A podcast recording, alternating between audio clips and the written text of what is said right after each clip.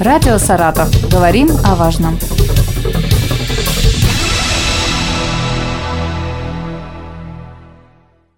Здравствуйте, у микрофона Елена Щербакова. Сегодня у нас в гостях начальник психологической лаборатории колонии поселения номер 11 Управления Федеральной службы исполнения наказаний России по Саратовской области майор внутренней службы Ольга Бакатанова. Мы поговорим о том, как психологи помогают осужденным справиться с негативными эмоциями и вновь стать частью социума. Ольга Александровна, добрый день. Добрый день, Елена.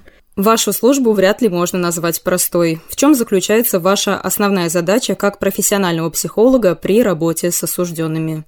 Работу любого психолога нельзя назвать простой, а работу пенитенциарного психолога тем более так как наша служба несколько специфична. Для достижения видимого результата необходимо знание самых различных сфер. Это и уголовно-исполнительного права, и криминальные, и семейные, и социальной психологии и педагогики. То есть в совокупности все вот эти вот науки, они должны быть, а, должны работать. Для меня не имеет значения статья Уголовного кодекса, а, которая привела человека на скамью подсудимых.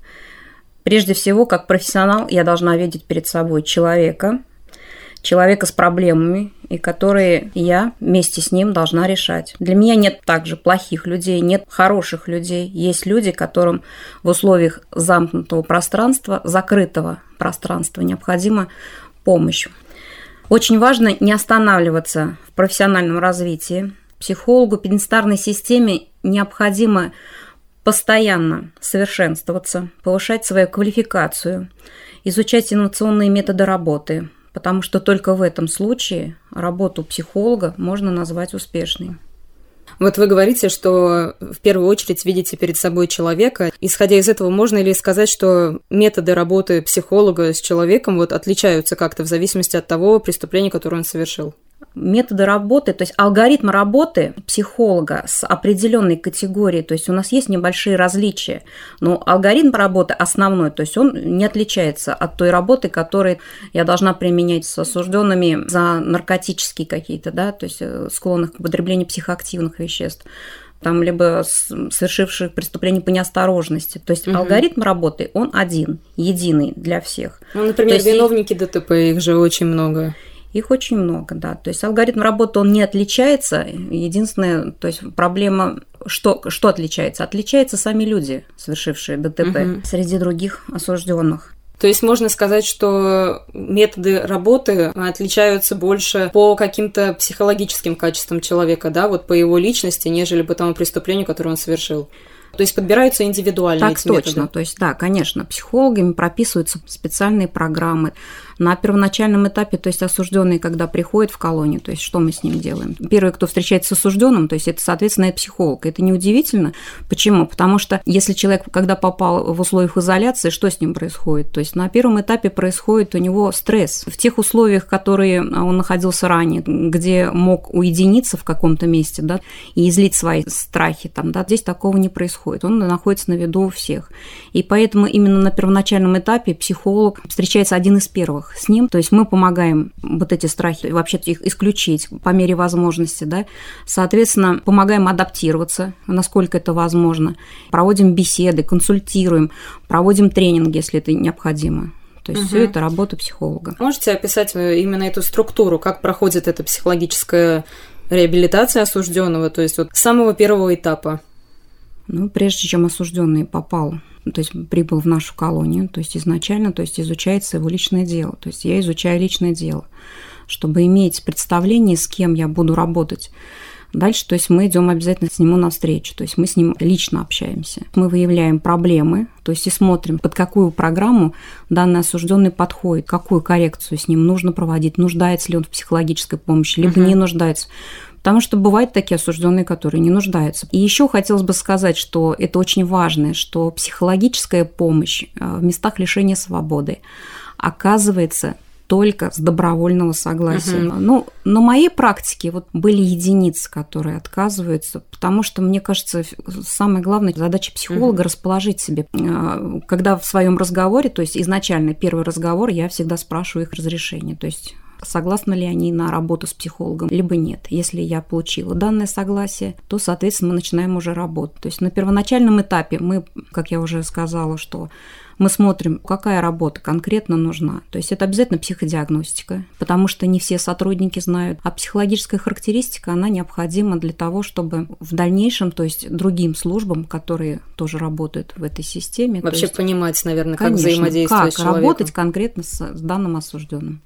Но у нас в обществе все равно бытует какое-то мнение неоднозначное по поводу психологов, поэтому я думаю, что вы тоже с этим сталкиваетесь, хоть и редко, что еще на основе этого вот осужденные отказываются работать с психологом.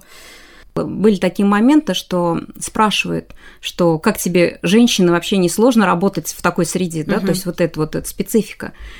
Я всем говорю, как бы мне даже, наверное, легче. Психологом я работаю уже фактически 20 лет, вот на следующий год будет 20 лет, как я работаю пенистарным, именно в частности психологом. Мне даже осужденные говорят, что советуют со мной частенько как с женщиной, а потом уже как с психологом. Ведь у них есть стереотип, что женщина – это мать, сестра и жена, дочь. И вот я так вот их понимаю чисто по-женски. Вот. По большей части отбывают наказание в исправительной колонии все-таки мужчины, ну и единицы женщины, правильно? Единицы. Они есть. С какими вопросами чаще обращаются мужчины, с какими женщины? Расскажу немножко специфику. У нас э, содержатся в основном э, женщины, именно мы говорим про женщин. У нас содержатся в основном те, кто осужден за неуплату без уважительных причин средств на содержание совершеннолетних детей. Мгм. а также, да, а также осужденные за наркопреступления. Многие мои подопечные, находясь на свободе, употребляли наркотики, либо злоупотребляли алкоголем. То есть что с ним происходило? То есть они пытались, лечились, реабилитацию проходили, женились, разводились, замуж выходили, то есть бросали детишек, и все опять продолжалось вновь.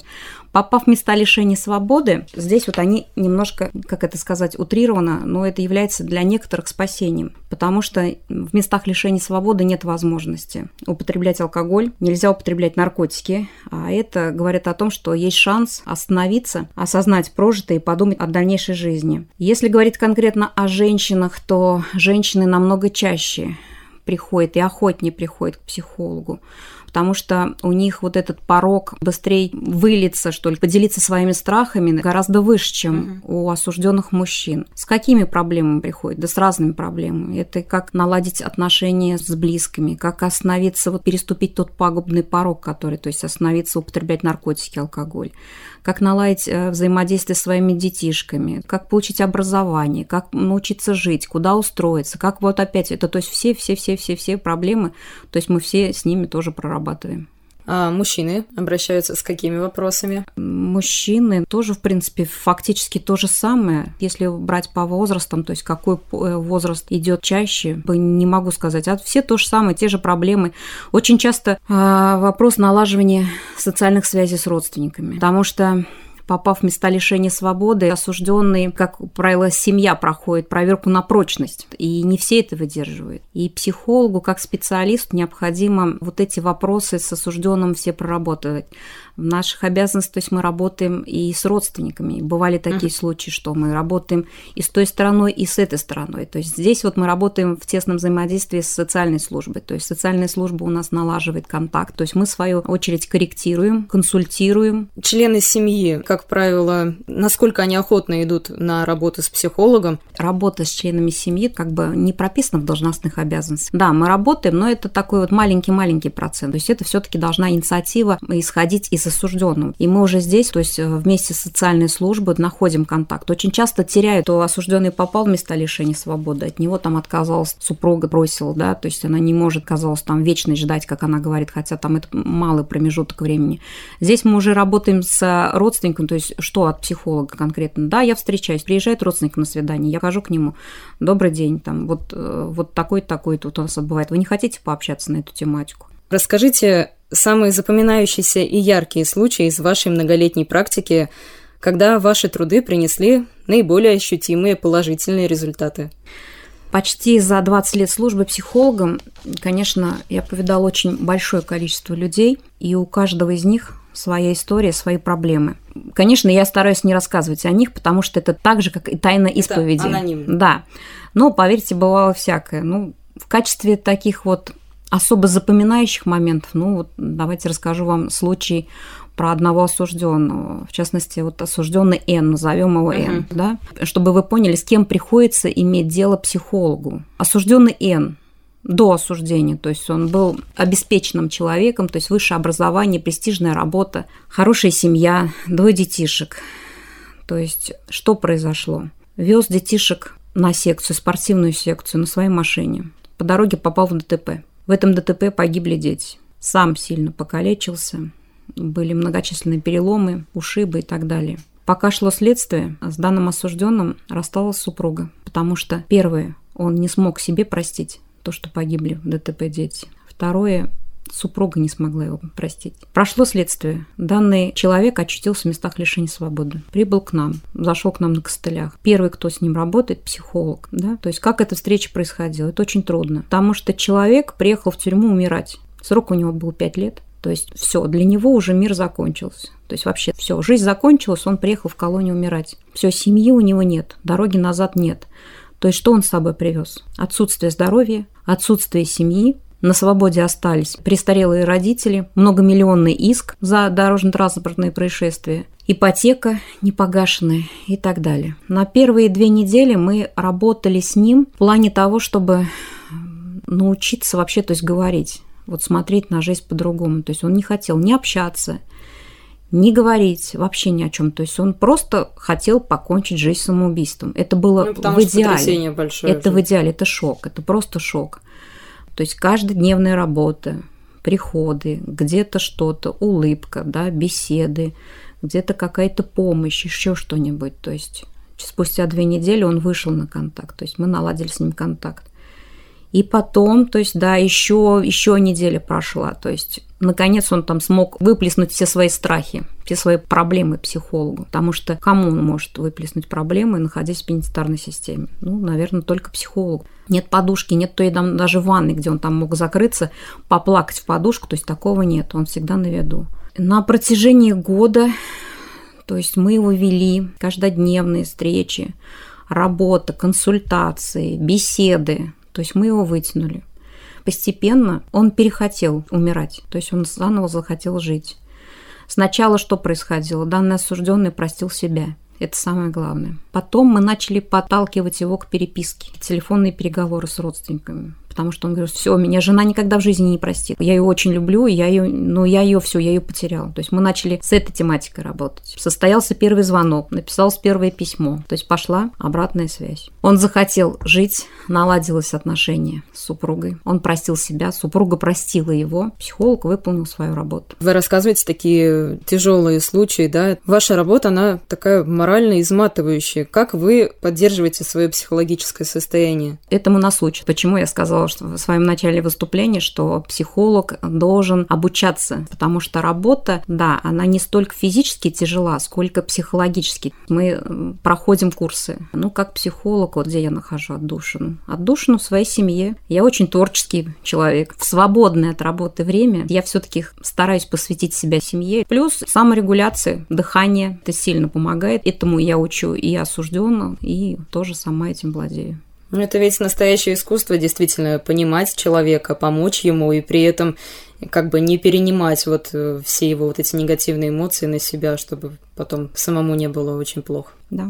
Напоминаю, у нас в гостях была начальник психологической лаборатории колонии поселения номер 11 Управления Федеральной службы исполнения наказаний России по Саратовской области майор внутренней службы Ольга Бакатанова. Спасибо за беседу. Радио «Саратов». Говорим о важном.